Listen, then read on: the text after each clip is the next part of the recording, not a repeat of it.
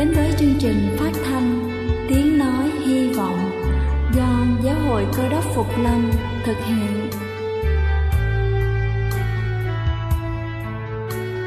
Kính thưa quý vị, Đức Chúa Giêsu trước khi Ngài về trời đã ban cho các môn đệ của Ngài một điều răn mới, đó là họ phải yêu thương nhau như chính tình yêu mà Ngài đã dành cho họ.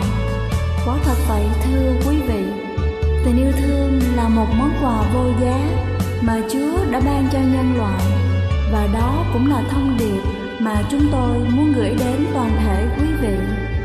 Nếu quý vị muốn tìm hiểu thêm về chương trình, về niềm tin hoặc muốn nghiên cứu về lời Chúa, xin quý vị gửi thư về chương trình phát thanh Tiếng Nói Hy Vọng, địa chỉ 224 Phan Đăng Lưu, phường 3, quận Phú Nhuận, thành phố Hồ Chí Minh hoặc gửi email cho chúng tôi theo địa chỉ tiếng nói hy vọng amogmail.com Ngoài ra, quý vị cũng có thể liên lạc với bất kỳ hội thánh cơ đốc Phục Lâm tại địa phương gần nhất.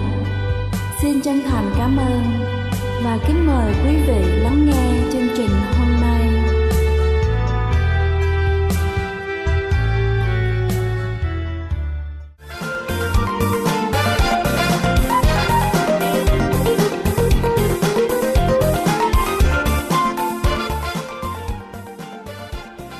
Ái kính chào quý vị thính giả trên khắp cả nước. Cầu xin Chúa luôn ở cùng và ban phước thật nhiều trên đời sống của quý vị. Kính thưa quý vị, nếu chúng ta bị đau đầu và ngại dùng thuốc để chữa trị, chúng ta có thể áp dụng những cách làm rất là đơn giản sau để đánh bay cơn đau đầu mà chúng ta thường gặp. Đầu tiên đó chính là nước. Mất nước là một trong những nguyên nhân gây đau đầu. Cơ thể phản ứng rất nhanh để đưa ra một dấu hiệu của sự thiếu nước. Do đó, nếu đau đầu là do thiếu chất lỏng, cách nhanh chóng để vượt qua nó là uống thật nhiều nước, cần đáp ứng đủ nhu cầu uống nước cho cơ thể là từ 8 tới 12 ly nước mỗi ngày, vừa tốt cho sức khỏe và để ngăn ngừa cơn đau đầu. Thứ hai đó chính là tắm bằng nước ấm. Người bị đau đầu tắm vòi sen có thể là những gì mà chúng ta cần thả lỏng cơ thể dưới vòi sen, nó sẽ giúp chúng ta massage toàn thân, nước ấm giúp đầu óc thư thái, cơ thể giảm mệt mỏi và căng thẳng. Nếu cơn đau đầu của chúng ta có liên quan đến áp suất lạnh hoặc là xoay nhiệt độ ấm áp của vòi sen có thể xoa dịu đi cơn đau. Thứ ba đó chính là xoa bóp. Xoa bóp làm tăng lưu lượng máu, làm giảm căng thẳng cơ bắp và giúp làm giảm đau. Để giảm đau, với massage hãy bắt đầu bằng cách xoa bóp thái dương nhẹ nhàng theo chuyển động tròn. Sau đó di chuyển đến vùng trán và tai, ấn tay nhẹ nhàng cuối cùng là di chuyển xuống vùng cổ và vai. Thứ tư đó chính là bấm huyệt. Bằng cách bấm vào một số huyệt ở đầu, chúng ta có thể làm giảm cảm giác căng đau. Các huyệt này là nơi tập trung các đầu mút thần kinh và giúp điều hòa tuần hoàn máu. Vì thế khi kích thích vào đó, chúng ta sẽ làm tăng tuần hoàn máu và giúp làm giảm cơn đau. Và cuối cùng đó là trường đá. Nằm xuống với một chiếc khăn lạnh hoặc là gạt lạnh áp lên trán hay là mắt có thể hạ nhiệt tạm thời cơn đau đầu bùng phát và thậm chí có thể giúp nó biến mất hoàn toàn chúng ta cũng có thể dùng những viên đá nhỏ cuộn vào, khăn, chà sát lên trán chừng 10 phút để giảm bớt cơn đau. Bộ não sẽ bị cái lạnh kích thích và không còn chú ý đến sự đau đớn. Kính thưa quý vị, việc lạm dụng thuốc sẽ gây ra những vấn đề kháng thuốc. Như thế sẽ làm cho chúng ta mất đi những sự miễn dịch cần thiết cho cơ thể. Nếu chúng ta đau đầu ở mức nhẹ, hãy sử dụng cách mà tôi vừa trình bày trên. Còn nếu trong tình trạng nặng hơn và không thuyên giảm thì chúng ta có thể gặp bác sĩ để được tư vấn và chữa trị. Đây là chương trình phát thanh Tiếng Nói Hy Vọng do Giáo hội Cơ đốc Phục Lâm thực hiện. Nếu quý vị muốn tìm hiểu về chương trình hay muốn nghiên cứu thêm về lời Chúa, xin quý vị gửi thư về chương trình phát thanh Tiếng Nói Hy Vọng, địa chỉ 224 Phan Đăng Lưu, phường 3, quận Phú Nhuận, thành phố Hồ Chí Minh hoặc gửi email cho chúng tôi theo địa chỉ tiếng nói hy vọng amoc@gmail.com. Ngoài ra, quý vị cũng có thể liên lạc với bất kỳ hội thánh cơ đốc Phục Lâm tại địa phương gần nhất. Xin chân thành cảm ơn và kính mời quý vị tiếp tục lắng nghe chương trình hôm nay.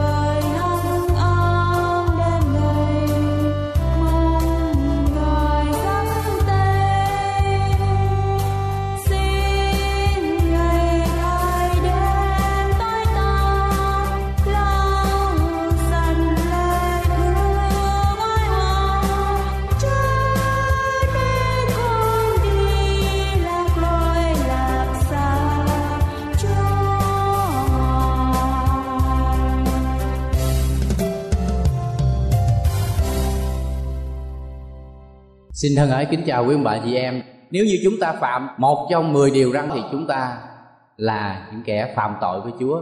Chẳng lẽ trong Kinh Thánh chỉ có 10 điều răn hay sao?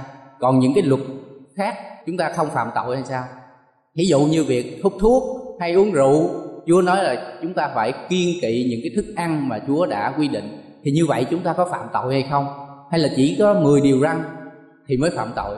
Còn những cái luật khác thì như thế nào? Quý ông bà chị em Kinh Thánh không nêu rõ ràng hút thuốc, uống rượu hay những cái điều đó là phạm tội. Nhưng Kinh Thánh dùng những cái điều đó để khuyên tất cả chúng ta đó là không nên dùng hoặc thử. Thí dụ như chúng ta uống rượu nói là không phạm tội Nhưng vì uống rượu cho nên chúng ta dẫn đến những cái điều phạm tội lỗi. Chúng ta uống rượu chúng ta không thể kiểm soát được bản thân của mình. Những cái điều đó sẽ gây ra những điều vấp phạm cùng của Chúa. Hoặc là chúng ta dùng những cái chất kích thích như là chúng ta nghiện ngập xì ke, ma túy, chúng ta chích những cái liều đó vào trong cơ thể của chúng ta. Lâu ngày chúng ta bị nghiện ngập, chúng ta không có tiền để mà sử dụng như đó nữa. Chúng ta phải đi trộm cắp, sẽ dẫn đến cái tình trạng đó là phạm tội cùng với Chúa. Chúng ta, thưa quý ông bà chị em, Chúa đã ghi cho chúng ta rất nhiều ở trong luật pháp của Chúa cũng như ở trong kinh thánh. Xin chúng ta cùng xem ở trong sách châm ngôn đoạn 23 câu 20 đến câu 21 Kinh Thánh đã cảnh báo với chúng ta rằng, Chớ đồng bọn cùng những bợm rượu Hoặc với những kẻ láo ăn, Vì bợm rượu và kẻ láo ăn sẽ trở nên nghèo, Còn kẻ ham ngủ sẽ mặc rách rưới. Ngay cả việc đồng bọn với những kẻ uống rượu thôi, Chúa cũng khuyên chúng ta là không nên đồng bọn rồi, Huống chi là Ngài cho phép chúng ta uống rượu. Đó là những điều Chúa không muốn chúng ta làm bởi vì Chúa muốn gìn giữ cái thân thể của chúng ta, gìn giữ cái sức khỏe cho đời sống bản thân của chúng ta được tốt đẹp hơn. Và trong sách châm ngôn đoạn 20 câu 1 thì có chép như thế này. Rượu khiến người ta nhạo báng Đồ uống say làm cho hỗn hào, Phàm ai dùng nó quá độ chẳng phải là khôn ngoan. Nếu như chúng ta dùng rượu bia hay những chất kích thích nào đó, Thì đời sống của chúng ta sẽ bị nghiện ngập chúng ta không thể kiểm soát được cái bản tính của mình, không kiểm soát được thân thể của chúng ta. Vì những cái điều đó, cho nên chúng ta gây ra những điều phạm tội cùng với Chúa. Có một câu kinh thánh nói về sự ăn uống ở đây. Trong châm ngôn đoạn 23 câu số 2 nếu con có láo ăn, khá để con giao nơi họng con việc láo ăn hay là chúng ta nói là việc ham ăn thôi, mà Chúa cảnh cáo ra là, chúng ta không nên làm bởi vì sao? Nếu như chúng ta không thể kiểm soát được cái chế độ ăn uống của mình, không kiểm soát được sự thèm thuồng về thức ăn, thì chúng ta cũng khó có thể kiểm soát được những cái bản tánh khác. Thí dụ như tham lam hay là những cái bản tánh về tức giận của chúng ta ở trong đời sống. Chúng ta phải kiểm soát nó.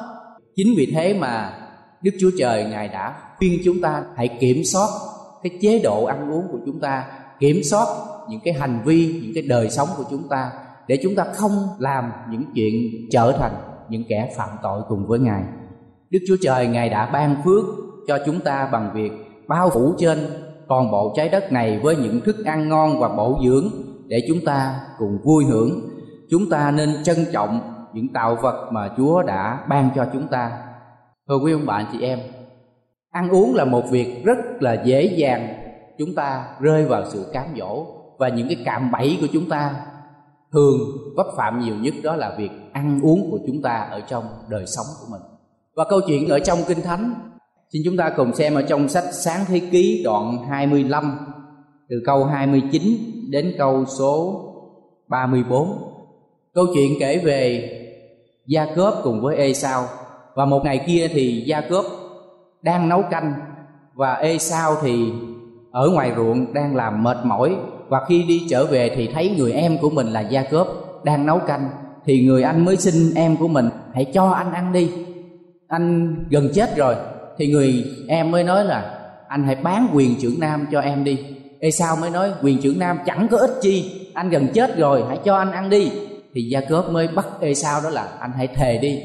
Và ê sao đã thề với gia cốp bán quyền trưởng nam của mình bằng một cái tô phạn đậu thôi. Chỉ vì ăn uống chỉ vì một chút thôi.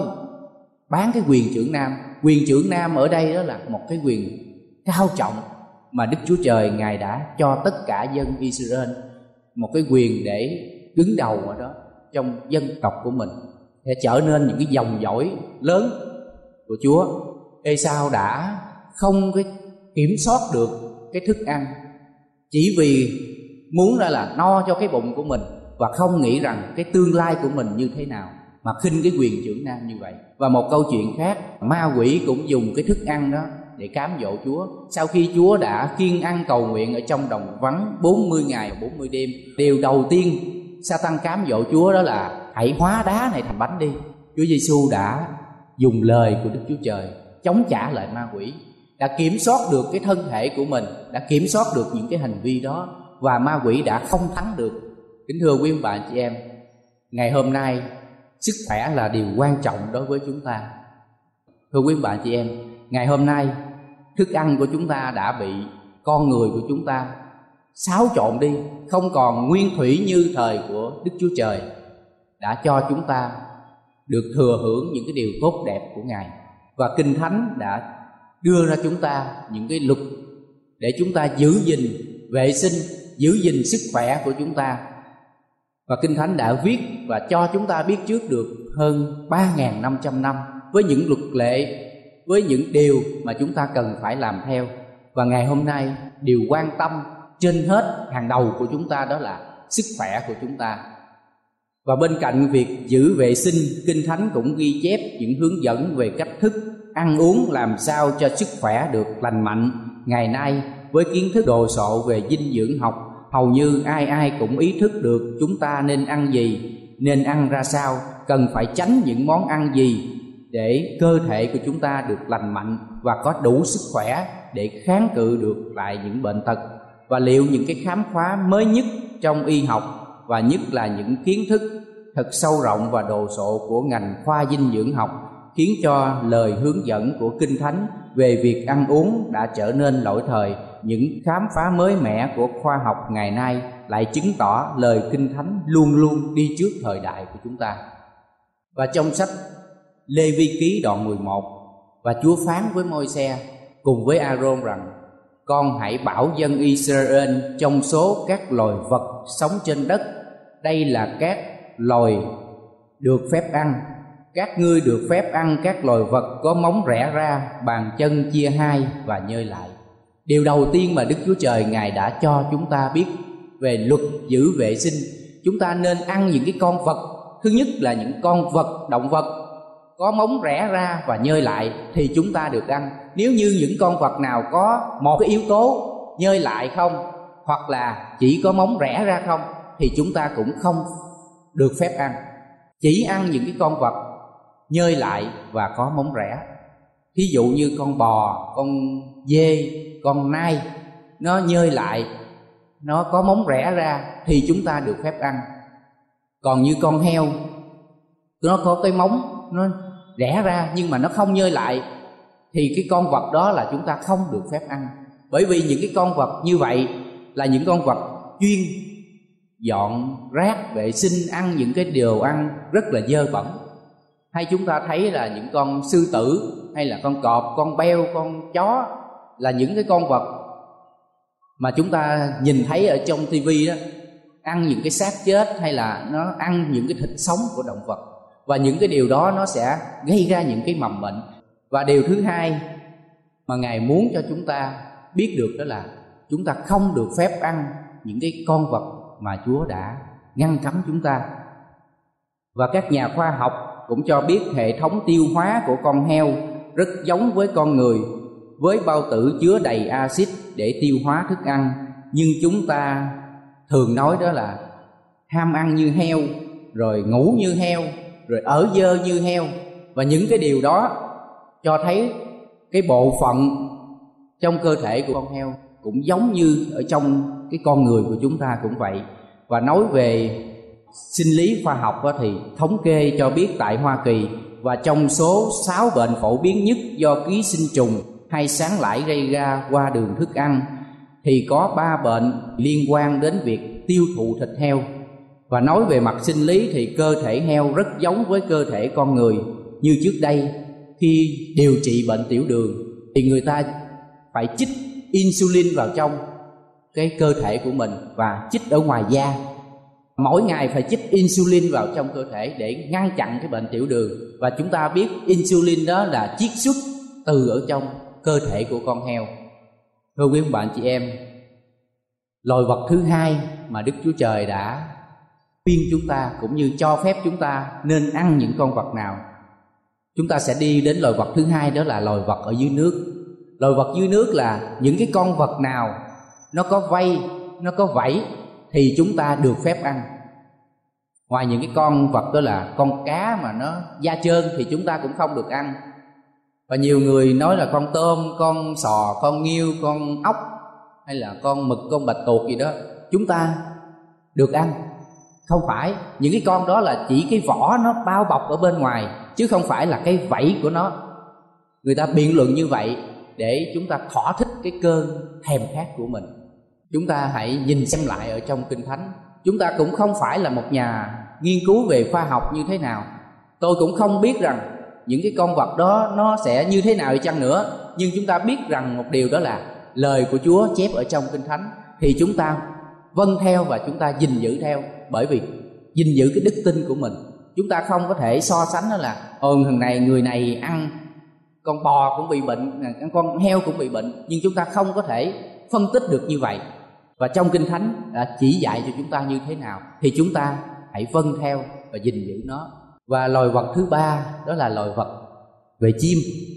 Các loài chim mà chúng ta phải lấy làm gớm ghiếc và không được phép ăn, vì là những loài đáng gớm ghiếc. Và kinh thánh đã nêu ra một loạt các loài chim chúng ta không được ăn, đó là chim ưng, kền kền, chim ngạc diều hâu đỏ. Tất cả các loài chim diều đen, tất cả các loài quạ, cú mèo, chim ó ăn đêm, hải âu và tất cả các loài diều hâu chim cú nhỏ, còng cọc, cú lớn, cú trắng, cú sa mạc, ó biển, con cò, tất cả các loại chim diệt, chim rẽ quạt và dơi. Rất nhiều loại chim, chúng ta thử suy nghĩ và chúng ta dễ dàng nhận ra đó là những cái con vật mà chúng ta không được phép ăn đó, thường nó là có cái móng của nó nó gấp xuống và cái mỏ của nó cũng gấp xuống là những cái loại vật chuyên ăn thịt, những cái con vật khác và nó sẽ ăn những cái xác chết. Và ngoài những cái con vật đó như là chim cu, chim bồ câu, hay là chim cút, thì chúng ta được phép ăn. Đã qua ba cái loài vật, và loài thứ tư đó là loài côn trùng. Côn trùng thì đa số chúng ta không được ăn. Chúng ta nhìn thấy là chúng ta cũng gớm rồi. Nhưng mà có những cái côn trùng chúng ta được ăn mà chúa đã cho phép. Cái côn trùng nào mà nó bay, mà nó có hai cái chân của nó nhảy lên được, thì chúng ta được ăn ví dụ như con cào cào hay là con dế thì chúng ta được phép ăn. Bởi vì nó biết bay cái chân của nó búng búng lên thì chúng ta được ăn. Ví dụ như là con gián nó biết bay nhưng mà nó bò, chúng ta không ăn. Hay là con ong, chúng ta cũng không được ăn. Thịt những cái con đó. Và loài vật thứ năm mà Chúa đã cho chúng ta thấy đó là loài bò sát. Loài bò sát là một cái loài tuyệt đối chúng ta không được dùng đến con nào hết. Con thằng lằn, con tắc kè hay là con cá sấu, con rùa, con ba ba gì đó, chúng ta không được phép ăn. Và người ta cũng thắc mắc, hỏi chúng ta đó là, tại sao những cái con mà không được phép ăn đó, chúa tạo dựng nên để làm cái gì? Tạo dựng nên mà không cho chúng ta ăn, nó có vô ích hay không? Chúng ta thử nghĩ xem. Nếu như không có những cái loài vật chuyên ăn những cái xác chết, ăn những cái chất dơ bẩn ở trong cái đời sống môi trường xã hội của chúng ta thì lấy đâu cái môi trường của chúng ta được trong sạch và sạch sẽ? Thí dụ như con tôm hay là con ốc, con nghiêu, con gì, nó nằm ở tận sâu ở trong cái đáy biển là những cái con vật nó chuyên dọn những cái rác rưởi ở trong môi trường nước của chúng ta. Những chất thải của công nghiệp và những cái chất độc hại đó, những con tôm nó sẽ ăn những con cua nó sẽ ăn, những con sò nó sẽ ăn những cái con đó. Nếu như chúng ta ăn những cái con đó, thì chúng ta sẽ gây ra những cái mầm bệnh sáng lãi hay là những cái mầm bệnh khác chúng ta bị tiêu chảy gì đó hay là bị dị ứng. Đó là những cái trường hợp mà nhiều người đã mắc phải mà chúng ta cũng không nhận ra rút những kinh nghiệm ở trong đời sống của mình. Ví dụ như con heo là một cái con vật chuyên ăn những cái thức ăn thừa thải và ở dưới quê của tôi, người ta thường để một cái xô ở gần một cái khu dân cư nào đó. Và người ta đã đổ những cái thức ăn, thừa những cái thức ăn cặn bã ở đó. Người ta đem về cho con heo nó ăn. Và nó phát triển, lớn rất là mạnh mẽ. Và ngày hôm nay thì thịt heo là một cái loài thịt để mà dễ dàng con người của chúng ta sử dụng. Và người ta đã dựa vào đó, đã tiêm những cái chất kích thích ở trong con heo tiêm vào những cái chất để mà tăng trọng con heo nó được. Mau, lớn lên để mà nó bán lấy thịt. Chúng ta thấy thịt heo là một cái loài thịt rất là phổ biến ở trong đời sống của chúng ta. Và chúa đã ngăn cấm chúng ta. Cái điều mà chúng ta không nên ăn, tiếc là huyết của những con vật, mỡ của những con vật. Và như ngày nay và ai ai chúng ta cũng biết, ăn nhiều mỡ động vật gây nguy hiểm cho sức khỏe, mỡ đóng và tích tụ chung quanh thành của các mạch máu gây ra biết bao biến chứng về tim mạch là nguyên nhân của 53% các tử vong tại các nước kỹ nghệ ngày nay. Người ta chỉ khám phá mỡ là nguy hại cách đây khoảng 50 năm thôi, nhưng Kinh Thánh đã cho chúng ta biết hơn 3.500 năm. Và trong sách Lê Vi Ký đoạn 3 câu số 17 thì có chép đây là luật lệ đời đời cho dòng dõi các ngươi. Dù bất cứ nơi nào, các ngươi đừng nên ăn mỡ hoặc huyết. Đức chúa trời đã ngăn cấm và cho chúng ta rất nhiều những lời khuyên về sức khỏe của chúng ta ở trong quyển kinh thánh này. Những luật lệ về cách ăn uống cùng biết bao các luật lệ khác được ghi chép trong kinh thánh, bày tỏ sự khôn ngoan vô hạn của đấng tạo hóa cùng với tình thương bao la của Đức Chúa Trời, vì Ngài muốn gìn giữ và che chở cho con người để chúng ta hưởng được những điều hạnh phúc ở trong đời sống của chúng ta. Và Kinh Thánh không chỉ hướng dẫn chúng ta được sự khôn ngoan và biết chọn lựa những đời sống lành mạnh cho sức khỏe của chúng ta, và những lời của đấng tạo hóa còn hướng dẫn chúng ta đến một đời sống phước hạnh và đời đời hơn nữa. Phaolô có một cái nhìn mới mẻ ở đây. Mới mẻ về thân thể của một người tin Chúa, và điều này cho thấy thân thể của chúng ta sạch sẽ và khỏe mạnh để có mục đích như thế nào. Chúng ta cần phải làm gì khi biết thánh linh của Đức Chúa Trời đang ngự ở trong đời sống của mình? Khi nói đến chữ đền thờ hay đền thánh, thì chúng ta cứ nghĩ rằng cái ngôi nhà thờ này là cái đền thờ hay là cái đền thờ Jerusalem hay là một cái đền tạm, một cái ngôi nhà thờ ở chợ lớn hay là phước bình ở long thành là cái đền thờ. Nhưng Phaolô đã cho chúng ta nhận biết đó là cái đền thờ đó là cái thân thể của chúng ta. Cái đền thờ mà Đức Chúa Trời ngài luôn luôn muốn ngự vào từng giây, từng phút, đó là cái thân thể, cái đời sống của chúng ta ở trong đời sống mỗi ngày.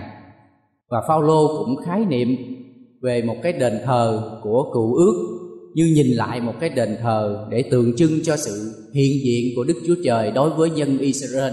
Và một cái đền thờ mới ở trong Tân ước của Đức Chúa Giêsu ngự vào. Cái đền thờ mới, một nơi mới mà Đức Chúa Trời ngự. Nhưng sứ đồ Phaolô bày tỏ một lẽ thật sâu xa hơn nữa. Ông nói đến thân thể chúng ta là đền thờ của Đức Chúa Trời. Và thưa quý ông chị em ngay từ buổi sáng thế, ngài đã tạo dựng nên con người của chúng ta theo cái hình ảnh của chúa. Hình ảnh của chúng ta là phản chiếu những cái điều tốt đẹp từ nơi đức chúa trời. Ngài tạo dựng nên chúng ta một cách đặc biệt và cho chúng ta thừa hưởng những điều đặc biệt ở trong đời sống của mình.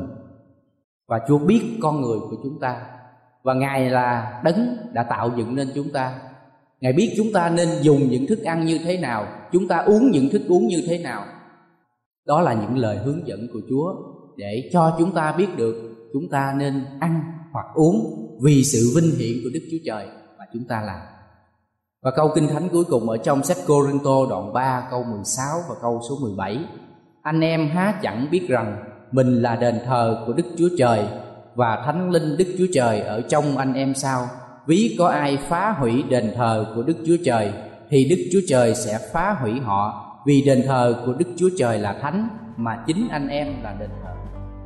Nếu như chúng ta nghĩ rằng thân thể của chúng ta là đền thờ, chúng ta có nên phá hủy nó hay không? Hay là chúng ta chỉ làm để vinh danh của Chúa. Chúa muốn ngự vào trong đời sống của chúng ta. Nếu như chúng ta muốn, chúng ta hãy vâng theo lời của Chúa. Chúng ta gìn giữ những điều răn của Ngài và gìn giữ những luật lệ về vệ sinh, về những điều ăn uống của chúng ta ở trong đời sống hàng ngày. Nguyện xin Chúa luôn ở cùng với quý bà chị em để gìn giữ đền thờ của chúng ta là một nơi được sạch sẽ, trong sạch. Đó là nơi ngài sẽ ngự vào trong đời sống của chúng ta và chúng ta sẽ nhận được phần thưởng thiêng liêng mà ngài muốn cho chúng ta. Đó là sự sống đời đời ở trên nước vĩnh hằng. Amen.